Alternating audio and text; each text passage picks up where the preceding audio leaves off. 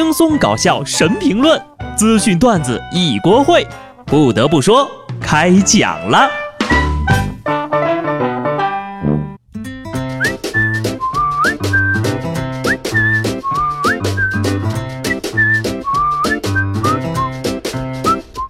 Hello，听众朋友们，大家好，这里是有趣的。不得不说，我是机智的小布。总感觉现在这个快乐感是越来越少了哈。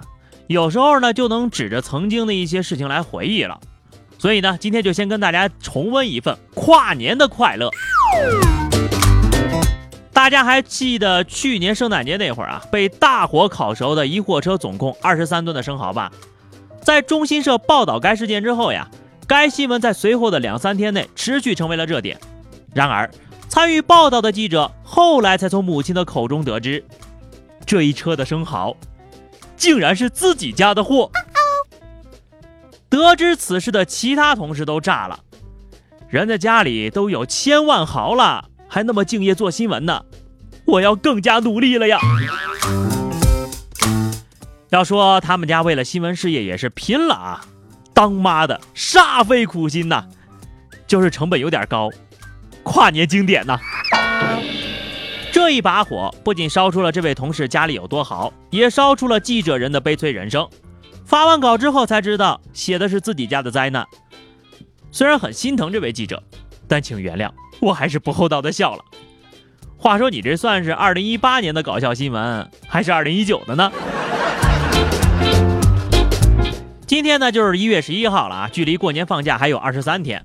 刨去周末的休息时间，按照一天八小时的工作时间来计算啊。我们大概还要工作一百三十六个小时，换算成天呢，就是不到六天。这就意味着还有不到六天就过年了。想想是不是还有点小激动啊？不过啊，让人更激动的是，今儿我翻了翻万年历，发现呢，到二二六二年竟然有两个春节。哎呀，也不知道那个时候我们公司会不会给放两次假，是不是可以收两份压岁钱呢？现在距离二二六二年还有二百四十三年，大家伙儿要加油活呀！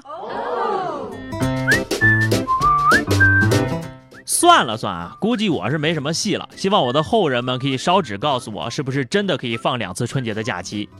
以目前的科学技术来说呢，能听到这条好消息的人，估计也都撑不到那一天。所以呢，我希望大家能把这期节目啊收藏，并且流传给后代。也方便二二六二年还听不得不说的人，能够在这期节目下方找到自己的祖宗。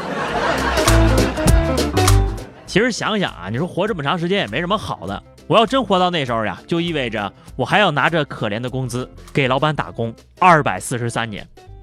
说起工作呀，还是想问大家一个问题：同事的喜事你会随份子吗？最近呢，有一家公司为了解决这个问题，可以说是煞费苦心了。山西一酒店员工爆料公司呀。最近下发了新文件，乔迁新居、孩子满月、老人过寿、购买新车等喜事儿，不得宴请本单位同事，否则罚款两千。工作人员称呀，提出规定的是因为公司员工太多了，为了避免同事产生矛盾而考虑的。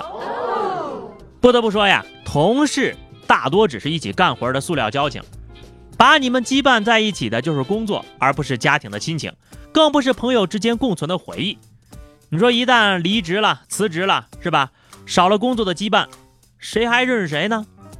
很多时候呢，同事随礼主要都是大家伙儿都去，自己又不好意思不去，抹不开面子呀。当然了，也不能说呀，同事交不到好朋友，还是有那种知心好同事的，只能说真的比较少。人一旦长大了呀，想法就没那么单纯了。现在呀，就跟我一提过年，我想的都不是吃喝玩乐。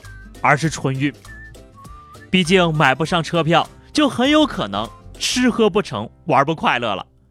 最近的网络上流传着一段视频，是有两个女孩子呀，在火车过道搭了个临时床铺。对此呢，有人觉得嗯很机智，也有人觉得是不是违规了呢？幺二三零六表示，过道是正常通行的道路，不能也不允许旅客占用。那么问题来了呀，既然过道旅客不能占用，那买站票的人该去哪儿呢？你是挂在行李架上，还是趴在天花板上呀？其实姑娘的行为啊，对于我这种啊春运要站几十个小时才能回到家的人来说，是可以理解的。但是呢，安全隐患也不容小觑呀。与其指责这种行为，倒不如呢寻根究源，真正解决这个矛盾。说到过年呢，不少人都会选择出去旅游，是吧？出去玩的朋友们呢，一定要注意安全，量力而行，不要玩的太嗨了。前两天呢，一个海南的姑娘去长沙玩，巧遇大雪，异常兴奋，嗨了一下午。结果第二天早上呀，起床洗漱的时候就发现有一边的嘴角漏水，眼睛也闭不上了，赶紧送医院吧。最终呢，被诊断为面部神经麻痹，也就是说面瘫了。这个呀，就是典型的高兴坏了。南方人看到雪很兴奋，可以理解，是吧？可是你玩雪玩成面瘫的，真让人想不明白了。有人就问了呀，东北更冷呀，怎么没听说过冻成面瘫的呢？这就说明东北人适应了寒冷的气候，面部的脂肪更多，抗冻啊。在北方冻惯了的人是不会被冻成面瘫的。听说东北的小朋友冬天都会拿这个冻带鱼来练习带鱼突刺，还有不少人。被冻梨砸过脑袋呢。下面这位，我就想让他尝尝冻带鱼的突刺，但是我不敢呢。上礼拜，安徽一位八十一岁的退休技工到处溜达呀，发现一个配电房里有多余的电缆，心生贪念，就用钢锯锯电缆，没想到还通着电呢，造成了附近的工地停工了。被工人发现之后呢，就赶紧报警了。面对民警的询问，老人说：“哎呀。”来了不止七次了，还说自己只有十八岁。十八岁，大爷，你是学编程的吧？老的有点快呀。不得不说，你还真拿这样的老人一点办法都没有。岁数大了呀，拘不得，打不得，骂不得。